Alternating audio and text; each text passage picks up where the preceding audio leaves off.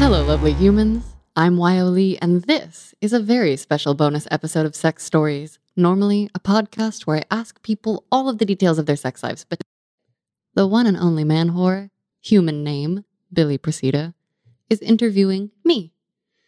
Billy and I met back in the spring of 19, and he is the first sex podcaster colleague I ever connected with.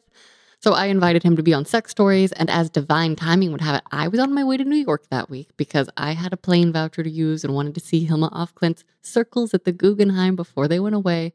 So I was going to be in his city, and he let me come over to his place in Brooklyn and ask him all about his sex life in his own apartment. And recently, he appeared on our 100th episode.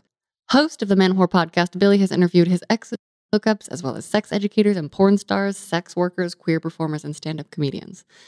I think what I like about him the most is that he is just so down to explore. He is just down to do things that are sexy. He wants to have a sexy time. He models sex positivity and clarity in a way that I so admire and I wish more people would emulate. And there's also something sort of about that like East Coast cool vibe. I don't want to say blase, but you know what I mean. Like East Coast people, you're like, okay, sunny California. It's just so different from my hyper friendly Californian family that I was raised in. So, not saying it's unfriendly, saying I like just love it. so, go find the Man Whore podcast wherever you get your podcasts. In fact, if you are not driving right now, I encourage you to pause this episode and go subscribe. And then go find him on Instagram. He is at Billy Procida and on OnlyFans at Call Me Billy. I do think that the world needs more dudes talking about sex in sensitive yet manly ways. And I think that what I find sexiest about Billy is he is just super open. He's open to trying things, open to reflection, open to his cock on OnlyFans. So um, he's open to getting greasy and popping balloons.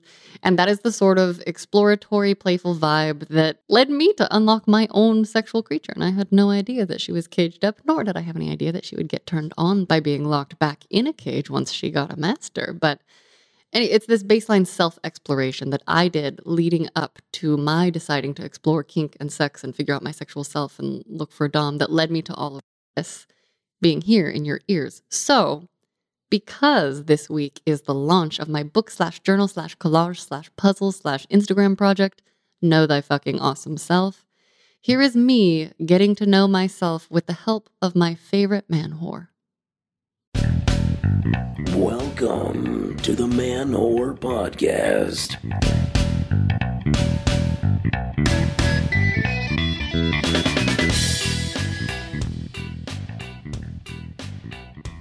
My experience as a female who's very friendly and is very genuinely interested in many people, and then also is attracted to people, like I sort of do exude this, like, hi, I want you energy, which doesn't mean that I want to act upon it. I don't have time. I mean, maybe like, I mean, maybe if people actually like paid me lots of money on my OnlyFans, although I've been getting lots of tips lately, which feels good because I just started and I still have to figure out how everything works. But like, for example, today I was shopping at Target and then at the post office and I'm just minding my own business. But both places, I was only in each store for about 10 minutes. And people, random strangers, walked up to me, interrupted me, and like asked me questions as if I were some authority. Like, like I don't, and like they thought I worked there, but I was just dressed in like yoga pants and like a sweatshirt. And so I was like, what? I was like, I'm wearing a backpack and I have like a grocery bag full of artwork, like packages. Like, what? Why are you leave me alone? um, you know, and so I do like people, but I was reflecting upon how grumpy I was. Like, because to the first gentleman who he was like, Oh, sorry, I thought you worked here. And I was like, I don't. And then he like came back around and I was like looking at underwear at Target because they had some really soft ones. And then he like starts approaching me and like talking to me again. He's like, Do you know about this thing? And I was just like, I'm sorry, why are you talking to me right now? Yeah. And he's like, Oh, I just thought, I was like, I'm sorry, I'm not in a people mood. I'm just not.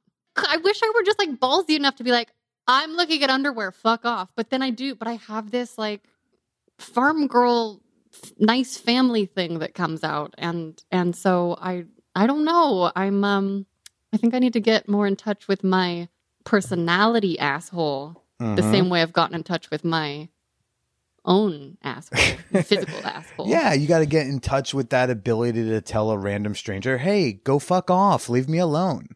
Well, so I'm really I'm really good at it if it's actually on the street. So like if I'm outside on the street, like I like I've had people I live in downtown Los Angeles near Skid Row, so I've had people like walk toward me with their zombie hands like aimed at my boobies. And I have I've definitely yelled some very loud fuck offs, I will kill you if you touch me type thing. Like and I just and it's just like rage that passes through and I sort of like take a step toward them. Like and so I do have this like um I have a fight reaction when threatened, apparently, is what I've learned, but not if I'm inside a store. Isn't that interesting? Interesting, yeah. Uh, and I, I should say real quick, we're here right now with uh, fellow slutcaster Yo Lee. Oh, slutcaster, I love that. I like learned that? the term butt slut, and now I would say I'm specifically a butt slutcaster. but it is sad that I mean, you know, where, where we were trailing in was like I had asked uh, Yo like uh, anything off limits, and you were like, well, um, could we just like make it clear that like I don't fuck random listeners, so just don't randomly solicit Just- me, and I go Just like, because they exist. Yeah, and it's just like I, I don't know, and I, I'll ask you in a second, but it's like it was just so sad that you even felt like we have to make it known. Please don't randomly solicit YO. Mm. Well, welcome to the female experience, I think. Oh gosh, I are you telling me that the internet is tougher for you than me? Well, I don't know though. Don't you get that kind of attention from gay dudes? Like if you're very- naked, I'm a special, different case. I have what, put like myself you're like, in a hey, open for business or what? no. It's just more. I've put myself in a weird niche of things where like I'm an outlier. You can't include what? me in a data set. Maybe I can learn from you though. Uh, I'm a don't learn kind- anything from me. I am. Why not? Because I'm. Look at my face. Do we need to learn anything from this? When I look now? at your face, Billy, and here's what I see. I see sparkling blue eyeballs that match your well, they're a little bit brighter actually than your gray blue shirt. And they do, they're brought out by your headphones. Actually, right now your eyeballs look like they match your head. Oh, now they're a they little bit They do now match my Oh, headphones. beautiful. Why do you think I got the the blue Skullcandies? I see a I, I see a gorgeous smile. I Gosh. see a little man beard. Stop it. It's and I, I going. see Keep I see hair that I would run my fingers through and like pull a little bit and like scruffle up and make it messy hair. I see some blushing. I don't know if that's my lighting or actual blushing, but Yes, it, Um, you have a lava lamp. It's just glowing a little bit red on you, your you cheek. can't see where I'm blushing. It's fine. Uh, yeah, uh, yeah. well, So Yo's got a very flirty personality. Everybody, uh, so much Because I like people when they're nice to me and when Yeah? they're following the rules, when they're not being rude. And what are the rules to not be rude? My rules are please be consensual. like like if you want to do something and I haven't consented to it, ask me. Mhm. You know, if you want to hit on me, if you want to do something that is outside if if if it's something that would make that you wouldn't do in front of your parents or grandmother, like like ask. Don't walk toward me with your hands outstretched thinking it's okay to grab my boobs. Yeah, I don't know how you operate in life with such a big smile all the time when like the bar is just so incredibly low and people still walk into it. Yeah. Well, I uh I do get very grumpy, but it's usually late at night and then I go to bed. Yeah. Yeah. Give myself a little uh, a little ride on the vibrator and then I'm like and then I get a smile back. Oh, well, I mean, there you go. Uh, that's always a way to get a nice little smile. Oh yeah. but you uh you host a show called Sex Stories. Uh Mhm. great SEO as we have talked about uh cuz Which you've been a guest on. uh, twice episode- now, right? Yeah, twice technically. Yeah. Yeah. so you're you're most recently on episode 100. We just had our 100th episode and then I forgot I looked it up. Your first one is early. It was like 14 or 20 or something like that. So yeah. Well, congratulations. That's huge. Thank 100 you. episodes. Look at you. Woo! Yeah. That's so exciting. That's great. What what why don't you tell us what is um your podcast about? Like what's the what what can people expect? Besides So- obviously Billy's stories. amazingness. Wouldn't it be great if it was just like a food podcast? Uh no, we're talking That would really be so sexy deeply disappointing. well, actually, oh my god, it's so funny that you say that because I was just talking to my little sister who just graduated culinary school, and this morning I was like, "Babe, let's collaborate on a sexual, sensual cookbook." Your and so that's a, my with my little sister. Yeah. So, uh, so that's You have a that's very gonna special be. relationship. We do. Well, I mean, no, no, we're not gonna like. We don't do sexy things. To I be very clear, I didn't oh, say that. I'm just, you know, Oh my, yeah, yeah. We my are. sisters can barely handle that I do this for work. Oh, no. Well, so my sister is very buttoned up compared to me. For example, she Well, would you're not. literally unbuttoned. I know. Wyo's like tits are basically out. I don't like- button flannels. I just tie them at the bottom and then they get loose. I don't know. it's too much work. Um, so like she wouldn't be a guest on my show because it's one-on-one conversations with people about the details of their sex lives. So it covers like their body feelings, their physical feelings, sexy things they like, stories they've experienced, like the highs, the lows, and then all the fantasies that they want to do but haven't done yet. And so it's so it's super fun. You never know which direction the episode's going to go. But uh, my sister is she. Oh, I shouldn't say that. That's personal. Okay, so that's a good example of I was going to share personal information I don't have.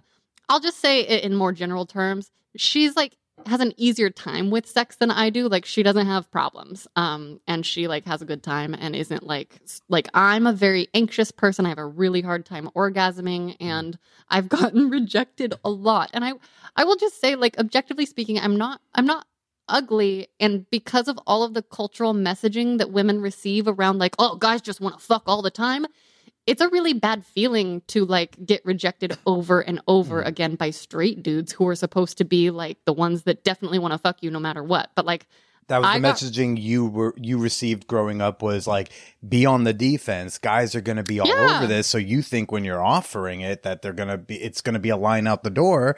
And- Exactly. and I think women are I think y'all are not set up properly for rejection because we're when not. I've rejected women, um, not even like rejection. I mean, like we'll be in bed and we'll be like fooling around and they'll want to fuck, and I'll be like, I don't know if I want to fuck tonight, but like maybe Yeah. next time, definitely. I've had l- multiple times grown fucking women raise their voice and yell at me for really? not fucking them when they were pr- when they were ready.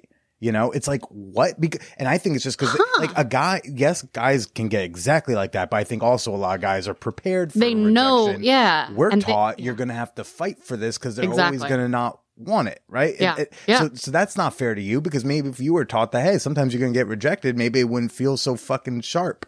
Yeah. But luckily, I worked with pickup artists for a couple years producing their reality online reality show. Yeah, that's Which that's one? when I um it it I don't know if it's still out there. I don't think you can find it, but one it's called The Girls Game, but then season Oh, I meant, 2 I meant like which pickup guy? Oh, I oh, feel oh. like they have always Um, fun names. Meow. Meow Uh, Powers. Um well, I don't like he him already. he was Mystery's roommate way back in the day. oh, So, oh. um, yeah. So that's a small community. It was a very strange time in my life. And after I finished the second season, I shaved my head and traveled around South America for six months, wondering why I, why I'd made such a mess of my life. But, um, no, but I want to, but I do want to circle back to the rejection thing because the closest thing that I got to a sex talk, which is one of the first questions that I ask my guests, was my mom was just like, now, sweetie, because of your hourglass figure, you have a fundamentally sexy body. And I just remember the way she said body. And so she cautioned me that, like, you know, the time might come when I might get a boyfriend and I don't need to feel pressured by him, even if he says, I love you. Mhm. And I was never given any information about what to do if I was extremely horny and was like pursuing men to fuck them because I didn't know that I liked everybody yet at those young ages. Um, and so yeah, so I tried to lose my virginity three times before it finally happened. I yeah, I got I got a lot of rejection in my life. So yeah. And and what what was what are the thoughts when you're hearing that? Like, is it, Oh, are well, you so- startled or? So now, no. And luckily, I, with those two years that I worked with pickup artists, I got to hear them coach other people. I learned a lot of pickup y stuff, which I really hadn't connected to the stuff that I'm doing now with sex stories, which is hilarious. And I'm laughing at myself. Um, but I, but I have had lifelong obsession with why is this hard for me? Like, why is this so hard? Why is it so hard for me to just talk to people, and, uh, especially when it's about sex? And so now, as an adult woman who is learning more about herself more and more and more all the time, I have learned I'm a very specific flavor, and I like like I'm a little weird, and I'm not. I'm. I I was trying to be like, what flavor? Oh, you talking? Are we talking about the weird thing? Oh yeah, I know about that. It's uh, you know, Wyo Wyo's a very individual, uh, unique LA type. Well, Uh, I, but I would I'd also be curious to hear because I have a lot of people look at me and basically usually they think I'm much cooler than my actual personality is. Like I'm kind of a goober. I love to be silly. I wiggle every day. Uh, it's a way to be body positive so that I can love all my parts, even my wiggly ones. I wear silly animal hats. Like like I like to be silly. I think it's very fun. And I think there's something about like my straightforward but childish nature that throws a lot of people. I don't know. What what was your experience meeting me? Because like I was I felt like I was so excited to see you and then I was like, I think he's cooler than me. oh, I am not cool at all. Uh, I'm very lame.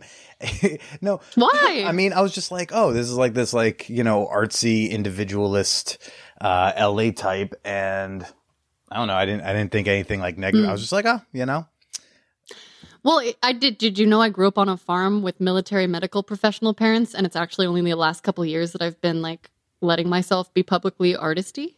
yeah, yeah. What was that about?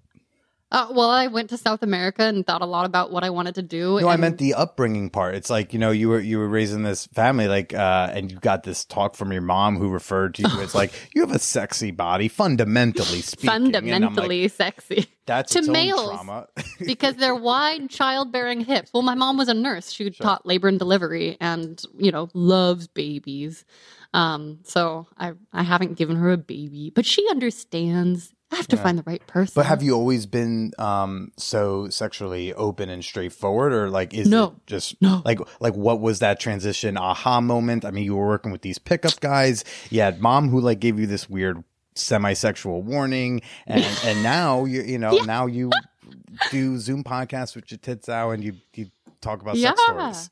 well, so I would say that it started when I I wasn't this open when I was working with the pickup artist. I was exploring polyamory for the first time. I fell in love. what in drew love. you to that gig in the first place? Was it just like a, A gig and friend. you're in LA or Um, I was in. Well, so one of my very good friends introduced me to. So, I am an independent filmmaker that just hasn't made enough movies yet. Mhm. But when I was 22, I wrote and produced and acted in my first feature film, and I shot it at my parents' house. And it's like it doesn't have release, like it's on my computer because I was too tired to try to get it released, and I'm just gonna hang on to it until I can package it with something else someday. I don't know, but I was tired of working at the bar and I wanted to quit. And so I was like, well, I have producing credits and I started getting producing jobs and I used to produce like right when virtual reality became a thing and they had the first headsets. I did a couple of like web spots with one of my friends who worked he now develops VR games. Um, the company's Stress Level Zero. So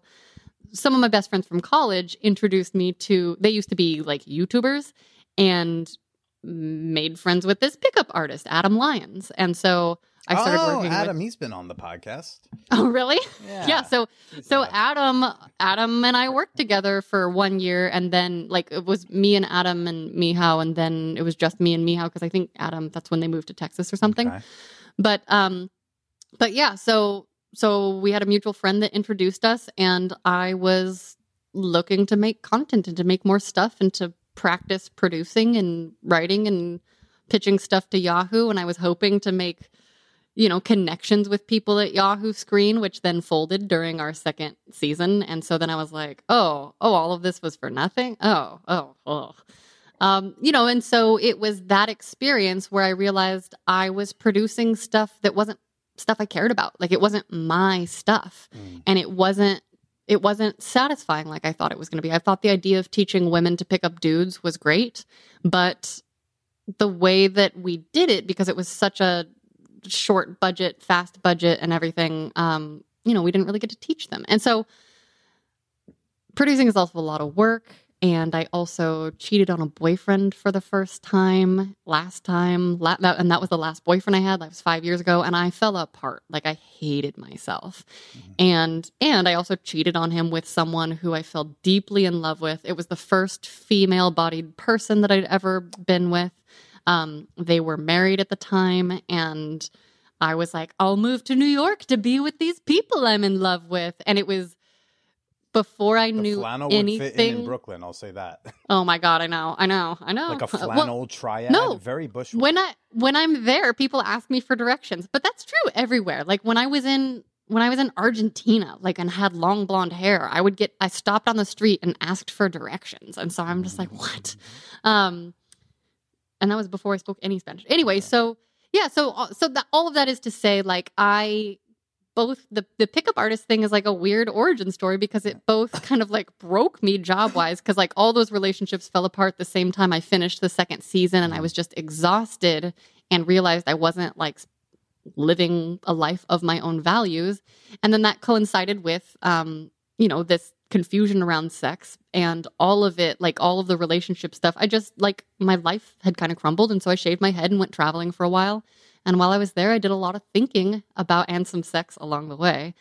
But that was also where i was like why is this sex not very fulfilling? And so i just kept asking the question. And then it was when i got back from south america that I went on FetLife and was like, I'm going to explore what it's like to be tied up. And then it just so happened that the first dude that I met and messaged with who I liked, we got along so well. We had a fuck ton in common and he ended up being my master. Wow. And so that was, yeah, that was, um, we started seeing each other, started talking in March of 2017 and started going out the following April. And we'll get back get to that in a minute. Uh, is this the same? I want to go back to the pickup thing, but first, is this the Yeah, same yeah. master that you have now? Yes. we have cool, recently cool. started seeing each other again and it's been, you know, it's been a lot of it's been life-changing and also like a more intense relationship than I ever could have bargained for because I had no idea what kink was. Totally. So back then, you know, you're still like it sounds like a little sexually sheltered, um, you know, having But trouble curious. with these relationships, curious. Like like so hopeful. Like I did all the holes on my first night. Like I was like I want to try everything. And so like I, you know, so very very curious and enthusiastic but like for some reason not a researcher, like not an Okay. online sex researcher. and Um, how did you feel about um, pickup when you started working with these guys? Was there anything you kind of learned, or uh, did anything kind of come to light while you worked on this show? Uh, I think the main thing, just to take it full circle, it's about pattern recognition and numbers. And so much of the ego that we get caught up in relationally just like doesn't have to do with us. So mm-hmm. I would say those are like my main positive benefits, like the, my big my big positive takeaways from working with them is that mm-hmm. it's just about like trying and thinking through the other person's experience. Mm-hmm. And I know a lot of people are like, "Oh, pickup artist, so sleazy, so disgusting," That's which I know, which, which I know because anytime I've revealed to someone that I've tried to go on a date on date with, they're like, "Oh, so are you picking me up right now?" And I'll be like, "Well, no, but like you and I met for coffee, and now we're walking around the block together, and so." Because of how human brains are wired, that gives us the feeling of going on an adventure that only we two can share. And then if we do another thing and then another thing, and then if I do a thing called a future projection where I'm like, oh, we should go to Echo Park sometime and do the paddle boats, like that plants a seed of desire. And then And there are if you different like ways. add anal you to can- it, just like you really ensure that they come back. Well, okay, so you would so you would think so, No, but I- what I it. learning, no, but what I'm learning is that I have to fucking slow down about talking about sex. And I don't know how to do it. Like hmm. and and I try to just like cast the net and if they don't pick up the bait then I move along because I'm like I need someone who can talk about sex with me. But Like does if you that mean you need to slow down about talking about sex, or is it just that um, you talking about sex acts as this filtration system to like weed out a lot of people who you weren't going to work with well anyway? Well, that's the question I've been asking myself a lot. Because I think, I think, I think it is. I think What if it's just both though? Because like I think there are some people that I could probably get along with really well that are just a slow burn. right. But is a relationship like something that you want to just get along with real well, or do you I want to don't like know, find people who are like close to good matches? Oh Like, no, what I what I mean is though, like, what if? And this is where I, I mean, I'm I'm mostly single. I've had I hmm. had one boyfriend, 22 to 24. Then I had that boyfriend I cheated on, and then like broke up with because I was very full of guilt for a year, And that then was the when I was 25. And then the master. Well, and then I tried to date that couple long distance via the phone. Technically, like we were technically together for six weeks, but it was like not in person. Yeah. So that- so sixth that grade together. very sixth grade together but but such a hugely formative relationship for me because again when you when you enter a polyamorous relationship and you don't have a ton of information beyond what some pickup artists have told you which includes advice like, well, if your boyfriend doesn't want you to date other people, why don't you see if you can like invite him to watch you fuck a girl and he just sits in the corner and then you can like open up his mind? Like that was some of the advice that I got that I was just like, I don't think that's going to work for us. I mean, that's. I mean, he wasn't into it. Like that's the thing. Like I I I end up finding people that I terrify. And so Sure. so I think you're right. Like I'm probably single because I'm really bad at filtering and then I don't have a I ton didn't of say energy bad. for At, I didn't say you're bad at it. I'm Oh, saying that it acts as a filter. No, I think. I am bad at it. okay. I am bad at filtering. I filter for the wrong people for the wrong things and then I get tired and then I don't and then I'm like I can't date at all and then I give up and and I call my master. So, so what do you mean you're bad at filtering? Because, like, to me, it sounds like you are very open and honest about your sexuality, and that maybe that intimidates some guys. But then, Mhm. what I'm trying to say is that I don't like good if they don't want to go on the second date because you were talking about sex too much. Because maybe that guy just wasn't a fit in the first place. So that's what I'm trying to say is like I just feel Oh, like yeah. you're you're having to go on less unnecessary second and third dates, which acts as Oh, a filtration system. No, it takes a lot to even. So here's the thing. This is this is what it is. I I don't love going on dates with randos that I don't like. Like I have to really like someone to give them my one-on-one divided undivided attention because Okay. I have so much art that I'm trying to create. I jam pack my days. I'm a crazy workaholic. I've been thriving in the pandemic because people don't bother me as much. and I don't get the same I I'm more likely to get exhausted by a night out with someone I kind of like and feel like it's a waste of time Mm. whereas I know a lot of people experience that as like energizing or fun or at least Mm. you get to know someone. I have to have like enough work and work completed and money saved for that to be fun for me. Does that make Okay. sense? Hi, it's Billy Procida, the guy interviewing your beloved Y.O. Lee. I'm going to super duper quickly tell you about the Man Whore podcast, and then I'm going to let you get back to listen to Y.O., I promise. Back in 2014, I started interviewing my past sexual partners about why we didn't work out. I had this weird problem at the age of 24. Women would sleep with me, but they wouldn't date me. I'd done Craigslist bukakis, blindfolded meetups with strangers, and even tried speed dating. But whenever I wanted things to get more serious, the woman always told me she wanted to keep it cash. Seven years later, I invite some of the top sex educators, porn stars, queer performers, dating experts, and comedians to have open and honest conversations about love, sex, relationships, gender, and butt stuff. And I still occasionally chat with my blasts from the past. So if you're digging this conversation, do go subscribe to the Man Whore podcast wherever you listen to audio. And hey, I promise I'll only interrupt you just like one more time and it'll be super short. Now back to the show. I'm bad at filtering because I also have an incredibly flexible relational sense of people. So mm. I tend to not be attracted to people based on looks. It's mm-hmm. more about feelings and words and communication.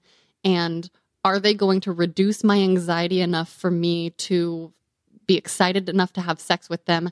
And if they can really help me reduce my anxiety, and this is why I like kink so much because I know the rules, I don't have to worry about what's happening. I don't have to worry about if they're just not telling me what they want mm-hmm.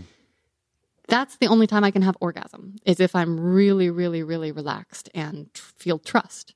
Sure. So I'm not heavily incentivized to go out and fuck people unless I'm in the mood for an experience, which I do like to do. But I also appreciate a lot of things about people because I'm very poly-hearted. So I'm more likely to be like, okay, I don't want to like date you as a one-on-one person, but like, do you want to be lovers? And then that gets me into a lot of stupid, time wasting, tricky situations that throw me into this loop of like, I am bad at dating, I am bad at filtering because I could. So, for example, my most recent lover who I had to like wish well and wish away, we I knew. love that. That's such a magical way to say you kick someone out of your life is like I wish them well and I wish them away. And I learned that a- from my friend Eden Malin. She's a wonderful actress who now lives in Brooklyn. You're you, like but- a but walking, talking like children's book, but like a sluttier version. Like Somebody- spe- No, somebody told me I talk like Berenstein Bears was written. Yeah, yeah. Like- That's a really, really great way to characterize how you speak. I just. Uh, um, mm. But like, is that so bad to like? Uh, it, what I heard from there was, uh, speaking as you is, I heard. I enjoy a lot of various types of connections ranging from like intense romantic or kink to like casual lovers to like, yeah, I'll watch you jerk off on FaceTime. Like I Oh, just yeah. feel like you have a range of interests. I'm not alluding that last one to anything in particular at all. Uh, so, but it just seems like you're very open to things. So like, do you, yes. are you And so, ti- can, so can you fine tune that to like i guess what I'm, my question is is the filtration is that bad or is it just that the guys that you are allowing to be in that ecosystem didn't work because it sounds like a system that in theory works if you have the right people in it Oh yeah. Okay, so here's oh, I have so many thoughts I'm excited to share with you. So the questions that you just asked me are the questions that I'm asking myself all the time because I'm very much figuring it out. Do I need to say no to more people? Do I want more of a primary partnership? Is this relationship with my master supportive enough to keep me feeling anchored consistently? Some days I feel like yes, and some days I'm like, oh shit, no, I'm lonely.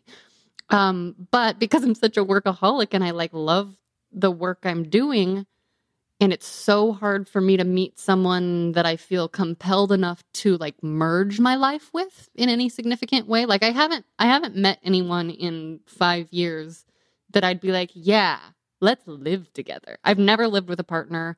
I I love people as they are, but that like I was saying, you know, there are different boundaries that I have because if I'm if I'm dating someone who can't take care of himself well enough so that when he's tired and hungry, he lashes out at me in a way that tells me explicitly that I am not sexually attractive to him.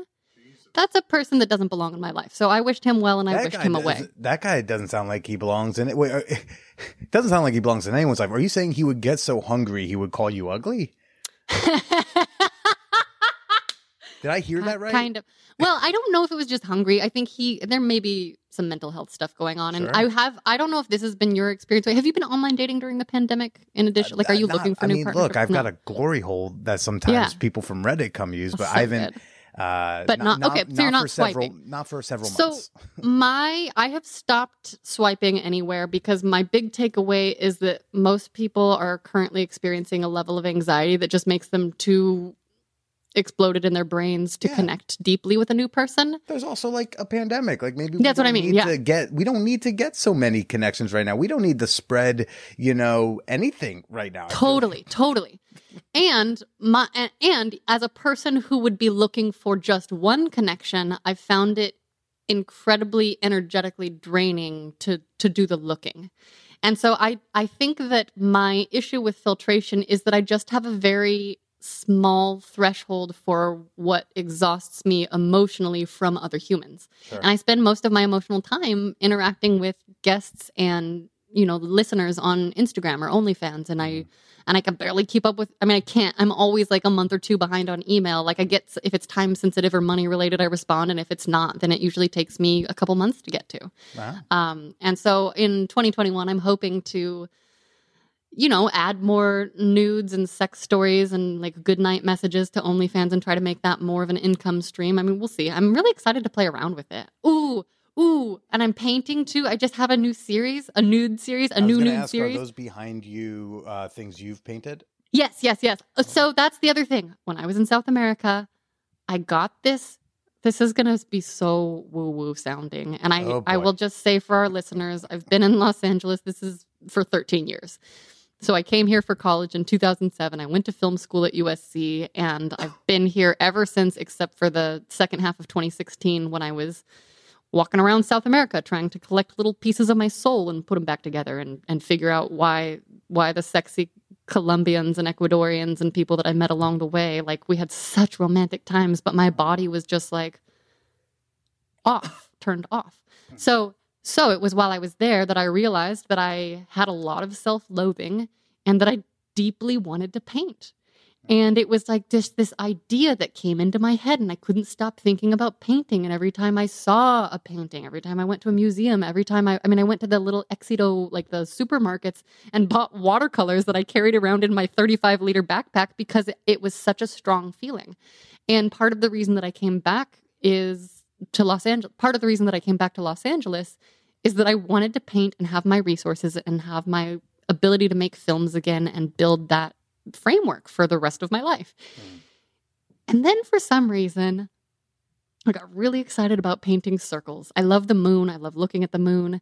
I guess I love boobs a lot. So that's the latest series. It's You're, called fucking abstracts, and it's like I'm painting circles. I know, I know. Yeah, I put these paint. These, she's got two. Well, I wasn't. I wasn't talking about those. I was talking about the the microphone. Uh, oh, the circle behind. Uh, the two oh. paintings behind you. They're but, very like simple and soothing and boob like. Yeah. And then yes, I guess your boobs yeah. are also there. Like they're very soothing. I forgot there are boobs kind of on the screen. So many, and so it's it's just so funny because I I'm just like now obsessed with circles. Mm. Circles mm. are like related to sex for me so much because of holes and cocks and everything. I mean, everything is circles. So um, now I'm painting boobies and cocks and I'm calling it fucking abstracts. And it's just like a oh. messy version of, and so it's a way for me to make Instagram friendly art for the Sex Stories podcast next year. Okay, that's because they can't because they can't take down my abstract paintings. Fuck yeah. them.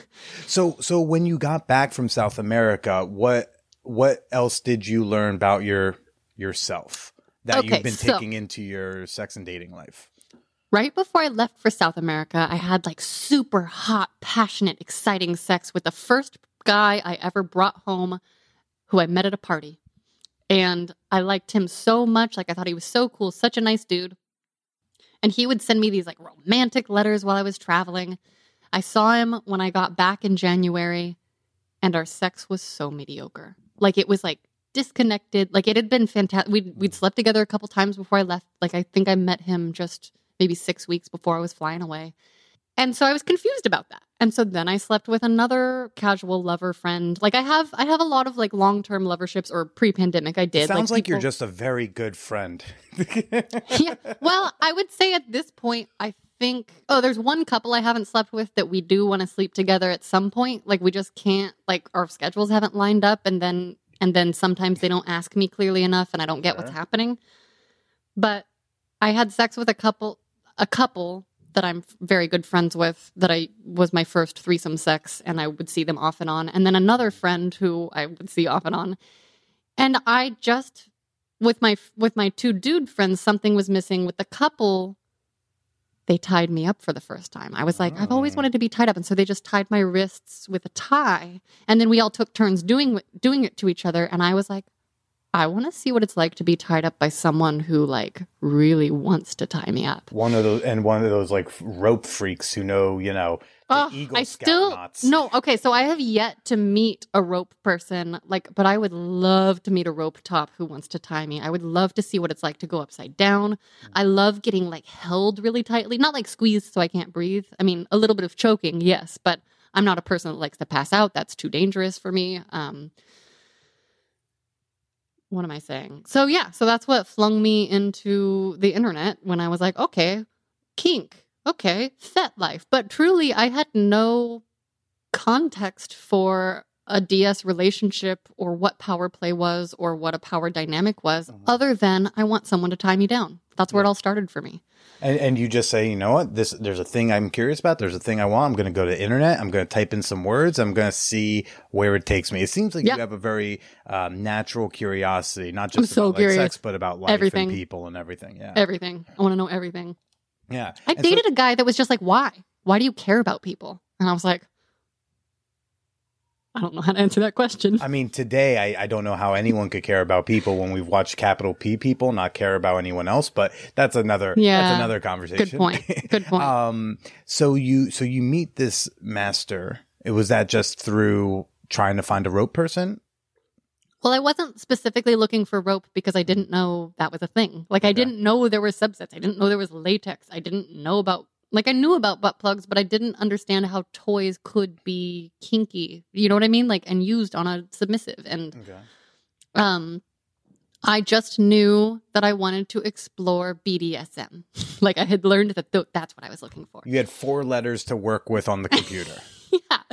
Yeah. And I wanted someone who would tie me up and and fuck me. Yeah. And I'm it just so happened that you know, the first person that I messaged with that wasn't a total uh boundary crossing person right away, you know? so are you Um, saying you had a bunch of those first? Yeah. On FetLife. Yeah. us- explain to us what like uh your first day as a lady person on FetLife kind of looks like. Why don't you tell? Us? Oh man. I, so honestly, I've blocked a lot of it out. I just remember the feeling of it. I remember getting getting inundated with messages, wondering if I was in over my head. And after I realized that I liked this guy and was sexually compatible, I deleted that profile. Mhm. Like, like I maybe maybe made a new one. Actually, FetLife is the first place that I used the name Wyo. Oh. Um, so that's kind of fun. And but then I deleted that profile, so I, I don't have it anymore. But uh yeah, it it was a lot of people assuming that I wanted a lot of really extreme things without checking in with me. And I just find that so repulsive. And I, I really just think anytime a person assumes sex is available to them Mhm. from somebody, and I mean that also in partnership.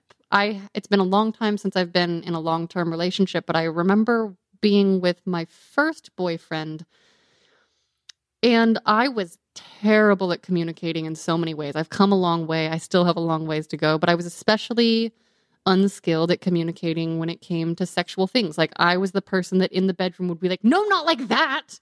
you know, like but it's also cuz I have an extremely sensitive clitoris and how many times do you have to tell someone I'm really sensitive? And Right. if you're just going to mash it every time, like what what, you know, and I'm 22 and I don't know how to talk. Right, and- right, and and he's 22 and he doesn't know how to like empathize. Exactly, Uh, exactly, exactly. And and for him, it's an ego thing, and and so we're both just like, ah!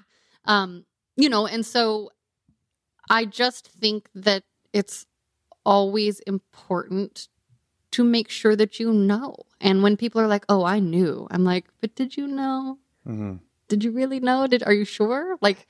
You know, sometimes it's clear, sometimes it's not. I'm like, wait, why don't we just err on the side of like confirming? By the Because way, the- it, yeah. it shows the magical way you look at life where you're like, all these guys on FetLife just assume that like sex was on the table and I want all these extreme things when the reality of it is very much more likely like all these dudes don't give a shit about what you want. They just want to throw their fetishes Yes. at you and beat Yes. off. Uh, Yeah. It's like, it's like you gave way too much credit that there was like even a thought about what you wanted. And that's like the horror show. yeah well and and that's a lesson that i continue to have to learn over and over again You're too and I, optimistic. You're too positive. You're too nice. Why? I don't know how to You rewire my come brain to come on out no to, literally want to rewire Billy, your brain come move to Yeah. brooklyn okay you'll get cynical and negative No, and here's what- real quick here's what happens when i go to new york miss can i help you do you need do you need directions are you looking for some people are so fucking friendly to me wherever i go can i I give you went to some New York- directions to my penis uh because i no men women old ladies like i thought when i shaved my head that people were gonna like be scared of me because i was a badass but no, you like fit in more I, people are friendlier to me than ever. Where and then when I was in South America, people would just stare at me because I'm a tall, blue-eyed very white alien, very white person. they Yeah. like, they're like- they're going dios mio uh it Yeah. is a I, I will never ghost. forget going to the barber shop in Lima, and they just the eyes were so wide, and they just did not. They were like, and I was like, uh, numero uno, like because I was I didn't know how to say, and they were, and then they didn't. I guess they had different numbering systems because I was just trying to tell them how long I wanted my head shaved. Ah. Um, so silly, but but but I'm I'm very very very privileged. I don't know if I don't know about God or angels, but if they're real, I definitely have guardian angels. There's Mhm. so many situations I've been in that should have been so dicey and dangerous and, you know, like like I'm the the chick that's like, "Oh, this boat ride comes with a snorkel tour. Great." And then we, you know, I get on the boat with all the other people and we get off the boat and he's like, "Okay, here's your snorkel and mask. Come with me." And I come with him and then I realize the rest of the boat isn't coming with us. And then Oh, he fuck. takes me through a forest to a secluded beach. We walk to the end of the beach and he asks if I'll put sunscreen on him, and I do. And then he puts some on my back at the spots I can't reach. And then we go snorkeling. And you know, he kind of has his arm around me, and I'm like, oh, I can swim. Like maybe I can swim better without your arm. And then, you know, we get out and we start walking back. And the thing that actually was the most dangerous about that entire situation is the sand was black and sparkly. I got distracted trying to take a picture of it, and a fucking log washed in from the ocean and hit my ankle, and then I was limping for a week. But he just like led me back to the rest of the group, and it was fine. That was such a scary story. Just be, and I think I hope I yeah. hope other people were terrified because we were like, oh, I think we all know how this movie ends, and Yeah. it doesn't end that way. But there's still something negative. But we were like, like, like I think a lot of us just breathed a sigh of relief of like, oh, thank God she only got hit by a log. Oh, Jesus, Yeah. that was. We all thought that was going to go a different. But then way. I was like an injured prey. But he like was like, "Are you okay? Do you need help?" And he was like offering his arm to me, you know. And the same thing. So then two nights later, I was like limping up the hill back to my um little cabana. And this police officer motorcycles by and like slows down and talks to me in Spanish. And I've only been traveling for a couple weeks, so I don't I don't know how to talk. And and like I say a few words, but I'm like so excited to practice my Spanish. And then I get to my hotel, like they're like the gate outside of the little cabanas there in Taganga, Colombia. And he's like waiting there on the motorcycle.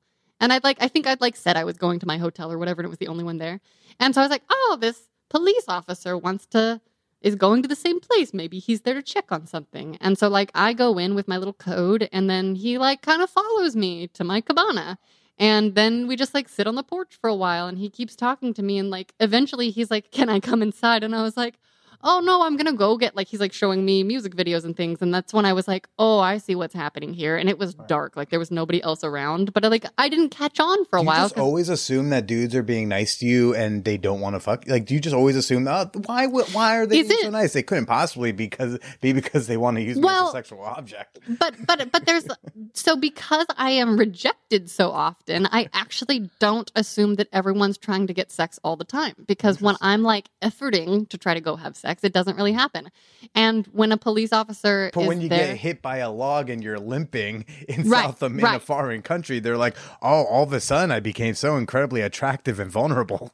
No, but it wasn't. But it wasn't until he like followed me to the porch that I was like, "Oh wait, this is weird." Yeah. Like my brain just doesn't. It catches on a little bit too late, and then I want to like diplomatic the situation for some reason. Like Well- because because I also don't know what it's like in a foreign country to be like, "Leave me alone now," and I also didn't have the language skills. Sure. But I was just like, oh no, I'm gonna go get an agua, like at the main part of the wherever other people were. And so I was like, do you want one? And he's like, oh no, no, no. And then he walked the other way on the path. Like I went up to where people were. So Well, glad you made it out of South America. Okay, and and and, and so so back to the FetLife, you know, search and like you you you match up with the master, you delete the account. So now.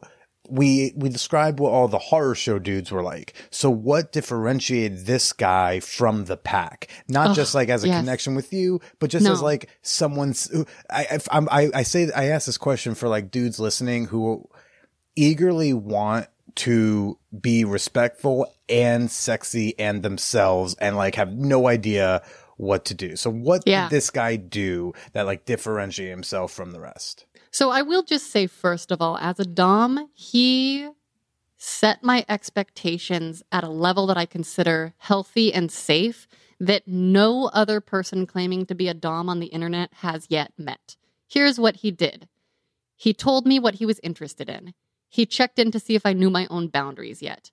He didn't assume, actually, he This did is online on FetLife. is online. this This is okay. this is when we're messaging. He we like had conversation. He made it really clear that he was in a don't ask, don't tell marriage to make sure that I was okay with that.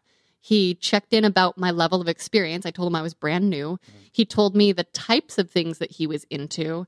He set off my red flag by calling me good girl. And at that time, I had no context that that's like a nice thing to say to submissives. I just thought like, and, and I would, and I would say that's probably not a thing a dom should do if you don't have an agreement with someone. Like you shouldn't assume you can call someone good girl. And I have sent, like we've since talked about it. He's like, I shouldn't have done that, and I was like, no, you shouldn't have. Yeah. But Um, another way to do that could have been like, do you like being called a good ju- Exactly, asking. I would say in conversations since with people that I know are DOMs, once I talk to them a little bit, I like getting called good girl by them. Mhm. And, you know, and they I don't think they've necessarily checked in, but it's just because I didn't have any context early on. Mhm. Um, and so he also took charge of the situation without assuming he knew my desires. And what I mean by that is he initiated the conversation about health and safety. He initiated a date to meet up. He didn't make, you know, he behaved like a Dom. I, I don't understand the number of people that I've swiped on that claim to be Doms, but then like act like little boys waiting for their mommy to drive them to school. Like, I shouldn't have to do every fucking step for you. Because they're not That's- actually DOMs, they're just selfish. Exactly. Uh, which, yeah, by the or they're just abusers. I don't know, you know? Sure. There, there, yeah, there is a spectrum of those dudes who uh, range from just selfish assholes to abusers. But yes, like it's a similar, be uh, you know, warning sign Yeah. behavior. Which, by the way, like, there's a for the guys, there for guys, there's like these fake doms, right, who are just selfish or abusers. And then like in the women world, like there are women who claim they're subs, but they're actually just lazy. like, like they're like, Well, they- so that was my think- big fear. I was like, wait, like I, I like couldn't allow myself for a long time. I had to be like, wait, you really don't mind if I just lay there because I have the most powerful orgasms if I am strapped down and am completely still. Mhm. Like, like for my body, like there, it, you know, and I think I had very early, like I had because I I had so much. I've had a lot of sexual energy my whole life. I had very early alien rape fantasies that I didn't know were alien rape fantasies. And it's not like an anal probing thing. I just created a context in my mind where I could explore the excitement that I was feeling in a scenario that is not going to happen. But like I would have like, you know, or you think it's never going to happen, depending if you're a truther on the. well, I keep asking the aliens to come get me because now I would be very into anal probing. I have become such a butt slut. So that that's the other thing that my master did that was really great. He was so clear about everything, and then we met up for coffee, and then he went through in person in detail. You know his past experiences, his past relationships with other subs, like what it's like, mm. and then we agreed to meet the next night. all that like a Panera bread. No, we met coffee. we met at we met at Verve Coffee in West Hollywood, and it was very Verve, um, uh, is it a and kinky he- coffee place? I'm just talking about the Verve. fact that like because like like, when I've had to help organize gangbangs for people who ask me for them, it's Did like we also would like we would meet at a coffee shop, Yeah, and yeah. then like in front of other people who are just working or going on way less cool first dates. So, they're just all like, "What the fuck are they talking about?" And we're like, "We're just living our lives." Oh Just- no, I talk very quietly and discreetly because I'm shy. eh, But I have a very distinct memory of sitting at this like outdoor bar area that overlooks like the fancy Beverly Hills area and like salons and things. And just to our right, like one stool away, were these two ladies, like, you know, the attractive Beverly Hills made up but in yoga gear with their baby strollers. Like sitting near us. And he's like talking to me about like anal fucking and all of this stuff that I like haven't really experienced properly. And I remember sitting there thinking, like, oh God, I don't know if I'm going to like all of this, but I'm so curious. Also, I wonder if these ladies can hear us. And then he also ran into someone he knew. So then I was like, I don't. Did he plant someone? What is this? Is this a scam? Like, what's happening? Hmm. But no, he really did just run into someone he knew that was a dog sitter. Whoa, isn't YO awesome? If you think I've been awesome too, do make sure to subscribe to the Manwhore podcast wherever you listen to audio. You could do it right now. You've probably already got your phone in your hand, so what are you waiting for? Just search Manwhore, one word, and smash that subscribe button. Now let's wrap up with that adorable cherub of a human, YO. Well, I'm glad that's been going well. It seems like that's really opened, uh, you know, your eyes to things. And you Oh know, my doing a hundred, or I guess now a hundred plus episodes of of sex stories. It sounds like when you started the podcast, you were in a little bit more of a sheltered, not as knowledgeable place. Is that Well, right? I was nine months into the sexual relationship with my master when I was when I was like, I have to start this podcast. Okay. And that was because of the Aziz Ansari Grace scandal. And I'm saying Grace with quotation marks, which was like there was this whole controversy where it was like people were like, no, she just had a bad date. And people were like, no, he's an aggressor. And it was like a really heated conversation. I remember just like watching both sides and thinking like, this is the wrong conversation. yeah, like we don't it we a don't lame talk. it was a lame talk and i was like oh our society is broken sexually and that's that's where i was like wait I have learned about explicit communication in sex that's opened up my whole world. What if I could bring that to everybody by just hearing more about their experiences? And then, like, I can tell them about how much I learned because why don't vanilla people talk about things with words out loud? And oh my God, I'm, you know, and I embarked upon a lifelong journey, like a mission really, that I'm uncovering about, you know, trying to smash sexual shame and just getting curious about how we all experience things so differently in the world. It's mm-hmm. baffling to me, but also like wonderful. And what have you? What would you? What are some things you've learned over the course of hundred episodes of hearing people's sex stories? It's always so wild to me how similar and specifically different we are. Like our specific differences, like the details are often so rich and unique, but the overarching theme that I hear over and over again is I had the best orgasm ever when I felt safe. I was able to live out this fantasy when I rejected the shame of my childhood.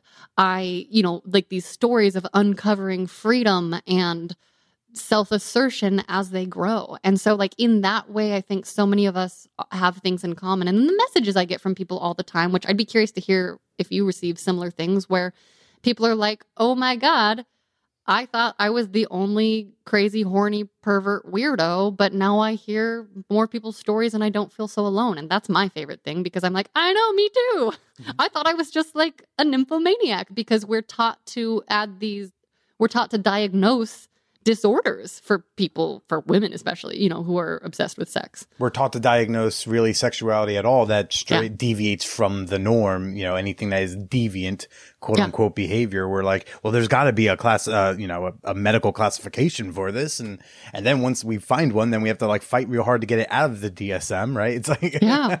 Well, uh, And I didn't realize how much that was related to the current morals of society. I just finished listening to Esther Perel's State of Affairs on audiobook, which, oh my God, fucked up my brain and heart. right in there. You have Yeah. So I I, haven't read just it yet, but I, I have it. So I listened to it on audiobook while finishing these commissioned paintings for clients because it's just before the holidays and I got some last minute orders. And it's the first time that I felt scared and guilty about my relationship as a submissive mistress that's, you know, it's a relationship that is a don't ask, don't tell. So there's permission, but there's not a lot of, there's no knowledge of the specifics. You still get to feel like you're this hidden mistress, even though it's on the up and up. It's per their agreement, but per their agreement, I am still very much a secret. Right, right, right. But like what I'm trying to say is like you get to like still retain some of that secret sexiness of a mistress while like not having to have the guilt that like you're not supposed to do it. Well, I didn't conceive of it that way until Oh. I read this book because I was like, I'm just supporting the marriage, and like, and I and I it, it really wasn't until listening to it that I was like, oh, I am. No, he's using this as a mistress. I'm totally an escape for him. Like he literally gets Oh. to come to this tower dungeon, like my beautiful artist loft in downtown LA. Should I say downtown LA? Yeah, it's fine. People know I live in downtown LA.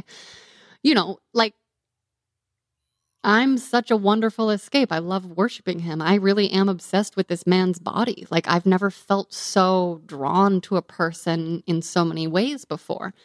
And he's two and a half decades older than I am. And it was supposed to be a relationship with where that would create a boundary.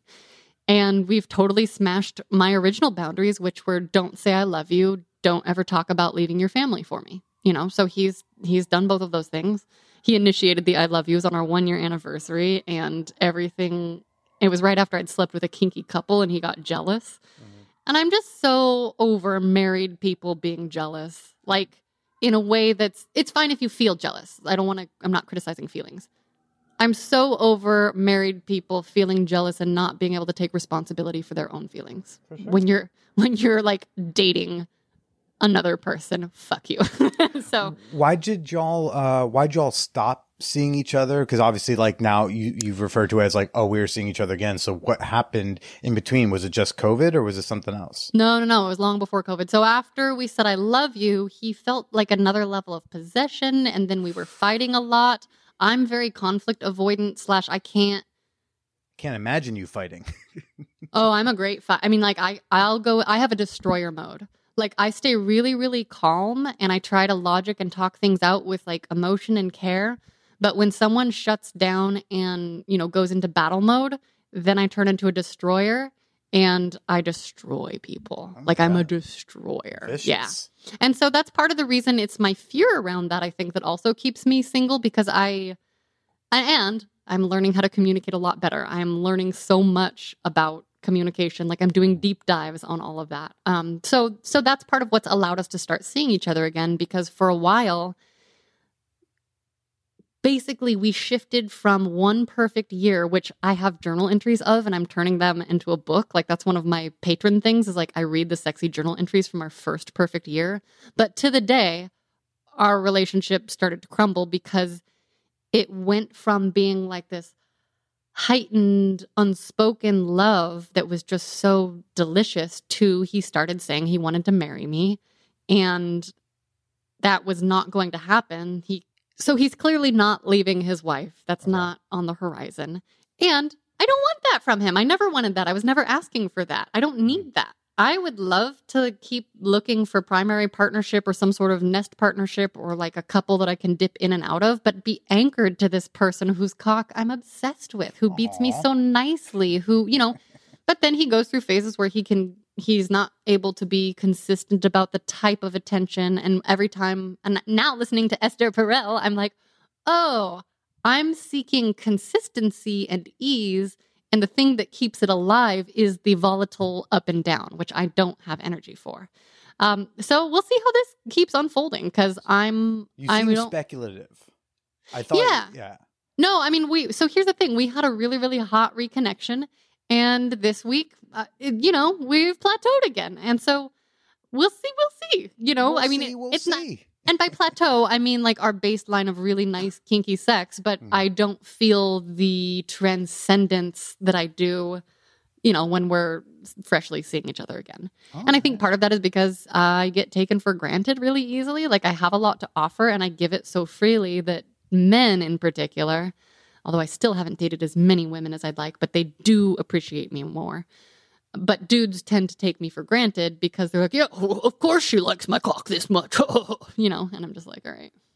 not realizing like well, there I are, uh, do. there are a lot of there are a lot of cocks that look like that cock and can act like that cock, but like And that I like they're- cocks. They're sure right, exactly. Like but that's it's like, that's But the you know. person attached to that cock is the thing that makes you go to that one in particular. Exactly. Yeah. And, Yeah. and they have to treat me like a friend. Like you can't, like at yeah, a very bare minimum. An excuse to just like treat someone shittily. Like you still gotta Yeah. treat them like a half decent human. Exactly. You and especially if you want to keep fucking them, don't go out of your way to make them feel sexually repulsive. Duh. Like you fuck fucking idiot. Um Yeah. so Well, Wyoh, um, do you have a little extra time? Maybe we could talk a Mm-hmm. bit about your OnlyFans for our Patreon bonus episode. Oh yeah, let's do it. Let's do that. All right. So, uh, Patreon folks, you're going to, uh, $5 and up folks, you're going to hear that episode come out tomorrow. But for now, Wyoh, where can people find you? Where can they find your pocket? Plug all the things. Okay, so everywhere on the internet, I am at Wyohlee. That's W Y O H L E E. So I'm wyohlee.com on Instagram, on Twitter, onlyfans.com slash Wyohlee. That's all my personal stuff. Sex Stories is sexstoriespodcast.com. You can find it wherever you get your podcast and follow us on Instagram at Sex Stories Pod.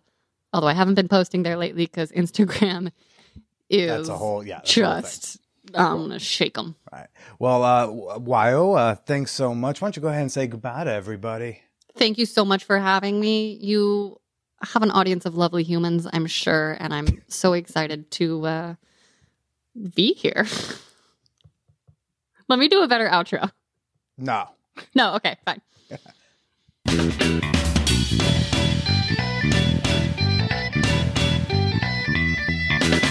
Ooh, I hope you have thoughts. I hope you have feelings, and I hope you share them with us in the Champagne Room. The Champagne Room is our supportive, sex positive Discord server that anyone can join. And you can let your thoughts be known about episode 363 with Wyoh Lee at manwhorepod.com slash Discord. But if you want to tell me something a little personally, maybe you kind of want to rant off a little bit in private, maybe you just can't figure out how Discord works, you can always shoot me an email with your comments, your questions, your criticisms at manwhorepod at gmail.com. I am on Twitter at the Billy Procida. I'm on Instagram at Billy is Procida, and you got to type that whole username out because I am shadow banned. Currently on both platforms. Uh, I'm just, I'm doing great, everybody.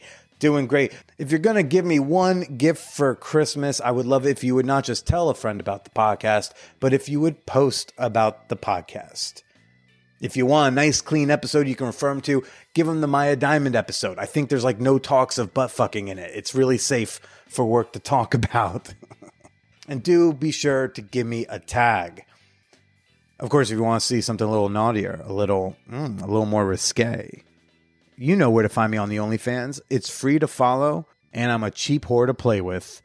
Come on by to onlyfans.com slash call me Billy. Uh, oh, and Patreon people, I dropped an extra bonus episode. I know I've been behind, so I did a little, uh, a little story time session. I uh, told a little story of my visit to a certain uh, adult bookstore out on Long Island. You can call it, uh, we'll call it a review of Show World. You can become a member uh, and get access to that, as well as 200 other bonus episodes, including Wyoh Lee's, which is out tomorrow at patreon.com slash manwhore podcast. That's Patreon, P-A-T-R-E-O-N dot com slash manwhore podcast. Next week, we've got Dr. Marianne Brandon on the pod. Uh, she is a sex therapist. We're going to be getting all up in that topic. Very fun stuff. Uh, I hope you enjoyed your holiday season. I hope you were safe and uh, at least attempted to be smart. Simply testing is not enough. You have to like do like lockdowns and tests, probably like multiple, uh, like at least a couple of tests with your lockdown, and preferably didn't fly. But hey, who am I to decide? I'm kind of giving up this fight. I'm just going to try to protect myself while I stay slutty.